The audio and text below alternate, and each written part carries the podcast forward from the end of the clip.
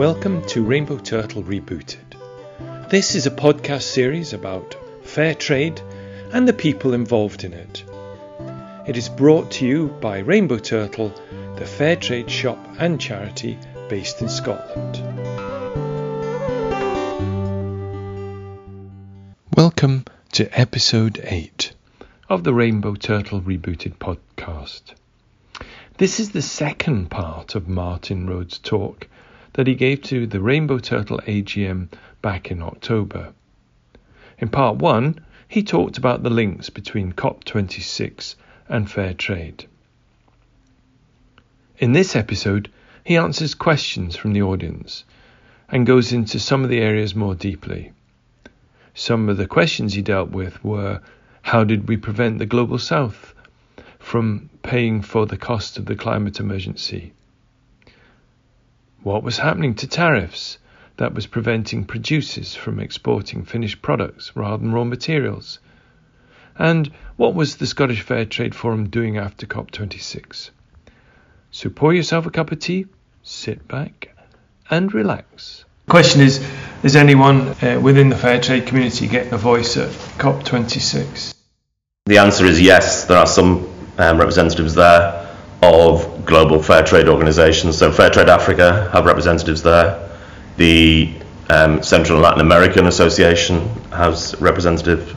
The Asian Pacific Fair Trade Organization. So there will be people there. The question in all this is, is yeah, it's important that people are there to have that voice. It's important that we augment that those voices by ensuring that they're listened to and that they will get listened to more if more people are saying they should be listened to. So it, it's good. It's good that they're there, but being there in terms of is the first step. The next step is ensuring that they're, they're listened to, and that's I think where we play a role. Thank you. Jim, you had a question? So the, the question is that in the past, governments have thrown money at a, a problem and it's not really been directed enough. And the question is, are governments being more specific in their targeting of funding? I, I'd start by answering that by saying I think there is a problem that money has gone where it doesn't need to go. And I think that's, for me, is the fundamental global problem of inequality. Those that have money get money and more money. And I think it's in terms of the, the, you know, the underlying injustice in that global system. In terms of money being flung at problems, in many ways, I think the issue is that not enough money has been put into resolving some of these issues. That actually, if you look at, you know, in terms of dealing with issues of sustainability, in terms of dealing with issues to do with the stewardship of the environment, it's come fairly low down on the list in terms of where money has been spent. If we look at in terms of where money has been spent globally, without going in terms of actually, in terms of you know, money goes where money is. If you look at how much money is you know being you know spent in terms of in the financial in, in you know, the financial work's being used for, very large sums of money, not going in anything particularly productive. So I think we need to look at that in terms of first of all also in terms of I think with regard to if you want to talk about you know aid and developmental aid, obviously what we're saying in fair trade is actually trade is a way of ensuring that people are able to support themselves to build out of the situation of poverty. But for many situations, you need to have an intervention to get people to the level where which they can actually trade. Because if you're in a situation where you have no means of actually producing something because you can't actually get the basic parts you need, the constituent parts to make something, or to grow something, then you're never going to trade your way anywhere because you just you know that option is just not there. You know, saying to people who do not have that or do not have the ability to actually access a market, quite literally in terms of sometimes physically, in terms of actually any transport to get their goods to the market to actually sell it. So there needs to be, in many cases, that intervention, which is about targeting resources in order to give people the opportunity to trade. Um, obviously, in terms of the fair trade movement, we are talking about trade as a way of ensuring that people can um, access, you know, in terms of have control over their own lives. But there is a you know a point to be made about actually you need to get people to that level where they can actually even start doing that, and that's why we do need still you know globally intervention in terms of um, development and money going in in terms of aid to get people to that level whereby they can then start to be able to access. There's still then problems in terms of physically being able to access the market and actually being able to access the market are often two different things in terms of you know, markets are not run fairly um, in that sense in terms of who has access to them, even if they physically can get their products there, who buys it, how do they buy it, on what terms do they buy it, and obviously that's central to what we're doing in terms of trade. But I think one of the things we do need out of COP26 is a commitment to climate finance. We need to ensure as well that it isn't just about the total amount of climate finance that is given, it's actually where does it go? Um, and we need to ensure that it's not done in such a way that those who can afford it the most actually get something out of it as well. It goes to those who actually need that climate finance support the most, and I think that's a key element. We don't want a situation where you know, governments put money in, and then what happens is some you know a whole range of the big um, multinational corporations then find ways of accessing the money to do certain things, rather than actually going to people who need that support in order to get um, the support that they need. Linda, you've got a question, please. It's about how can we make sure that the money that we send to the global south actually gets to the producers and not into the polit- pockets of politicians. Sure. I mean, there needs to be proper governance of, um, and you know, in terms of of processes. That goes without saying. In terms of, and I'm not denying that that has happened on occasions. I think, however, that it is often over-emphasized as a way of, of those who don't think we should be doing it anyway. We need to be careful of that, so we don't just you know keep nodding along and say, "Oh, it's terrible," and everyone you know in terms of.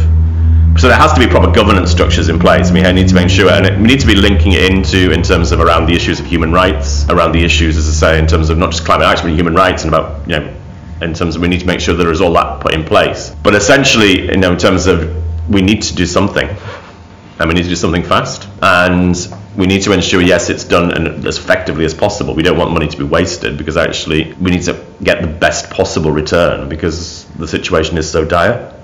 Um, so I do think we need to be careful that we don't over-emphasise. I'm not saying that in terms of it doesn't happen, but I think we need to be careful we don't get into that agenda because actually the issue isn't just about some money that might gone astray. It's actually about the fact we haven't put enough money into it in terms of it in the first place. And the bigger question is actually why have we got to a situation where actually we're in this situation of inequality anyway? That to me is a much bigger question than you know did some of the money that we put into, which wasn't enough anyway, go astray? Thank you. Elise, you had a question. So the, the question related to something Martin was saying earlier on about how we don't want the poorer countries paying for the, the cost of the climate emergency and uh, how do we, you know, what, what are those costs and how do we make sure that doesn't happen? We do need to look at globally how we consume what we consume and how we consume it. And there, you know, there has to be changes to people's behaviour in terms of what we all do. Because the setup we've got at the moment is unsustainable, and we've proved that in terms of the situation we've got ourselves into.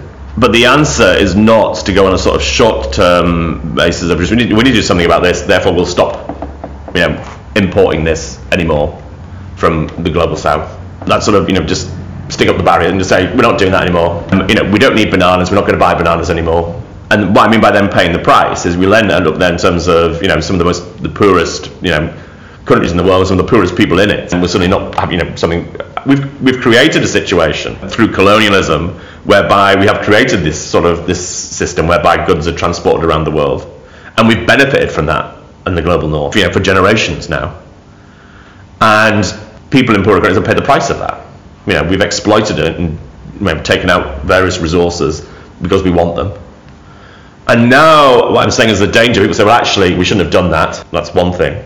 We're going to stop doing it now. So after people have become dependent on a market, us buying certain products, to just say, actually, we're not going to buy them anymore.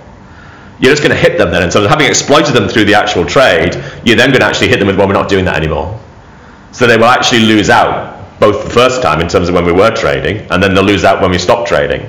So if we do decide globally that we actually need to, you know, we want to reduce trade, then we need to work out globally how we do that and how we essentially compensate for what we've done in terms of the system we've got. That's one element I would say in terms of that. Also the issue in terms of if we are to put greater standards on production, that's fine. But we need to look at in terms of where the cost of that goes. Because if we put the cost of that onto the producer, as opposed to elsewhere in the supply chain or on the, on the consumer, then you know the benefit in terms of that we're supposed to be getting environmentally from putting those standards on, you know, will be largely gained by those in the global north, and the price of it will largely be felt by those in the global south. So if we are going to put extra costs in the system, and that may be necessary, but we need to make sure that those costs are spread fairly, justly through that whole supply chain. And, and there's a real danger actually, people say, well, actually, we're not willing to pay more for our goods but we want them to be more ethically produced, more sustainably produced, but we're not willing to pay more for them. Now that's difficult. I mean, in the sense of there are people at the moment who are struggling in terms of, you know, financially. Here in Scotland, in the UK, to actually then talk about them having to pay more is difficult. But the issue is in terms of we can't be expecting in terms of you know people in the global south to actually take that cost up as well. Somebody else has to take that cost up, and that may not be the end consumer. It may be you know, the big business that's buying these products in may have to take a cut in what they're willing to take as a profit. Absolutely honest, they won't want to do that. So it may be, in terms of the question being, actually, we may have to make them do that through some form of regulation because they may not willingly do it. So that's just some of the examples of what I mean. In terms of we just need to be careful that we don't sort of inadvertently, through wanting to do the right thing, end up hitting people who are least able to pay the, you know, pay the cost of it. Thank you. Yes, Stacey, please.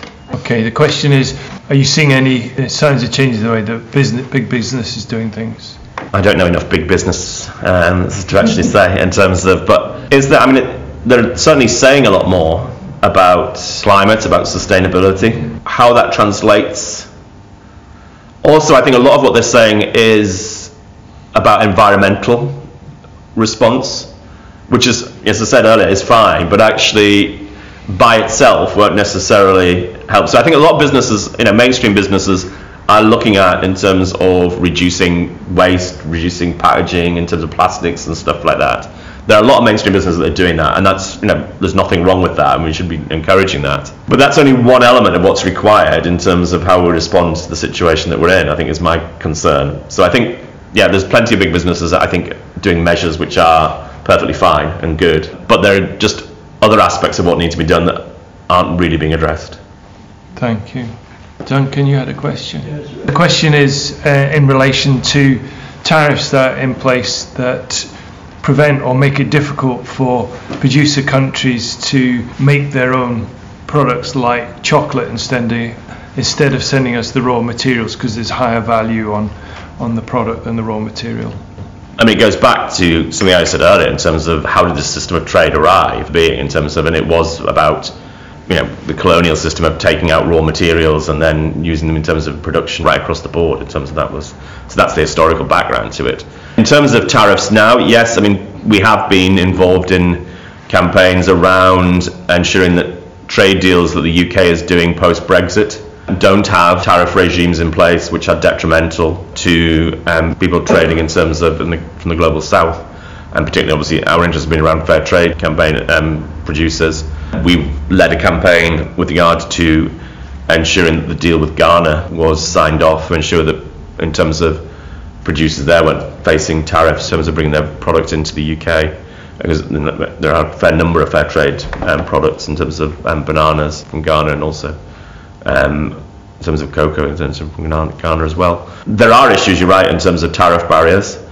The other thing that goes back to the point I was making earlier about, in terms of the question, which was around some of the, difficulties in terms of making those in the global south pay the price, is that there is also increasingly issues around non-tariff barriers, which can be about standards. It can be about in terms of, and that's another issue in terms of that can be restrictive in terms of people bringing products in. Or, so we need to look at the tariffs, yes, but also the non-tariff barriers and ensure again that in terms of if we are going to put on stricter, and sometimes I mean, they're not all certainly related to environmental issues, but if we are going to put them, for instance, on the environment in this context, then we need to ensure that actually that is not just a way in which we are protecting in terms of taking protective measures against goods coming in, because actually you're right. One of the big problems in terms of the way in which trade is done globally is a lot of the value is not added in the country of origin in a sense, and that's one of the problems that we have um, in the trading system that actually you take raw you know, materials out fairly cheaply. You then add the value in terms of you know outside of the country in terms of then so where's the money going in terms of this? A lot of it isn't going back to where the product starts off. So yeah, that is a you know a huge issue you know that's been you know historically it comes back to as I say the colonial era but goes right the way through to the current day. So it does link in in terms of to what we were saying earlier. So it, we need to look at tariff barriers, but also non-tariff barriers, ensuring that again, the, the, the big point being those who you know can afford it least don't pay the biggest price. Thank you. So the question is, um, do you think that uh, Brexit's made it easier to have fair or better uh, trading arrangements? I would say it's too early to say. We'd need to look back in a few years' time and say what direction have this trade deals gone. By and large, in terms of most of the arrangements with well, certainly in terms of with the lowest income countries, have just been rolled over, as I said, in terms of the same deal is in place now as what was in place um, prior. So they've just taken the EU, brought it in terms of the UK. It's how that develops over time, I think, is probably going to be the test in terms of. So, I mean, yeah, it's too early to say. I think was my answer. Um, I may be dodging the question there, but in terms of, but I think it is just too early to say because really nothing much has changed. There are complications um, in terms of for businesses that is the same for any business, but it's certainly fair trade business are reporting to us in terms of around you know some of the paperwork and so on increasing. So some of the bureaucracy around actually importing goods has got greater. But some of that as well in terms of fair trade producers is in terms of it depends on the route they have in terms of getting their product in. Because if you take the question about the cocoa, the issue there is if the cocoa then goes into somewhere in the EU,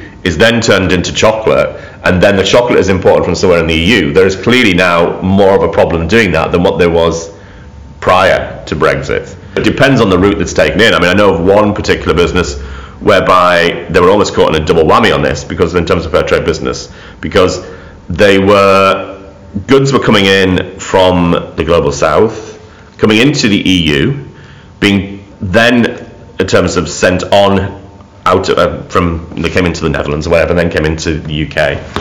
And then this business was then in terms of based in the UK, it was yes selling in the UK, but it was also in, actually then going into the EU, it's into France or Germany or somewhere. So they're having to deal with the sort of the two ends of it in terms of both bringing it in and then taking it, which they hadn't done, had to do previously because they were just getting it in and out of the EU. So there are certainly issues that have arisen over the sort of bureaucracy and the process. In terms of the trade deals themselves, I think it's probably too early to say what the pattern is going to be. Thank you. Last question, I think. Um, Martin's been speaking for nearly an hour. Sorry. Okay, so the question is really post COP26 and what the Scottish Fair Trade Forum will be doing afterwards to sustain things. It obviously will partly depend on what comes out of COP26 in terms of the detail of it.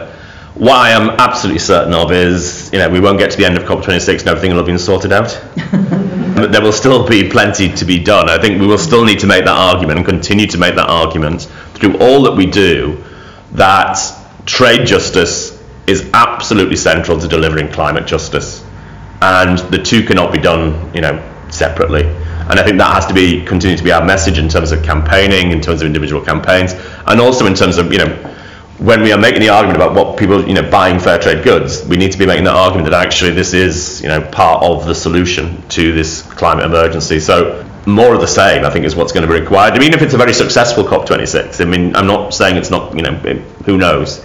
But even if it was very successful, it won't have resolved the issue, for, you know, for all time. The same message will still be there, the same fundamental argument about the need for trade justice in order to deliver for the climate.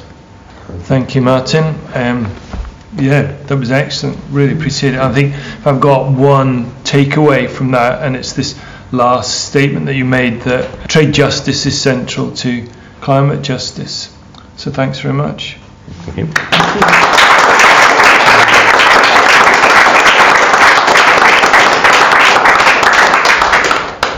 I hope you found that episode enlightening. We were fortunate to have Martin speak to our AGM as his thinking points to where we should be heading rather than just remaining where we are at the moment. As well as my thanks to him, I would also like to thank Philip Ologe, who so professionally edited the questions and saved me a lot of time. In addition, I'd like to thank our education officer, Linda Okoya Ologe, for recording the talk. Listen out for our next episode, where I interview Pauline Tiffen, the editor of the Journal of Fair Trade, who, amongst other things, was one of the founders of Divine Chocolate and Cafe Direct. Thank you for listening to the Rainbow Turtle Rebooted podcast. If you've liked what you've heard, please subscribe to our series And better still, rate our podcast and leave us a comment. Also, tell your friends. A wee thanks to Patrick Quinn for his piece of music, Dr. Anne and her books, and to Patrick and Maureen Quinn for playing so beautifully. We'll see you further on. Cheerio!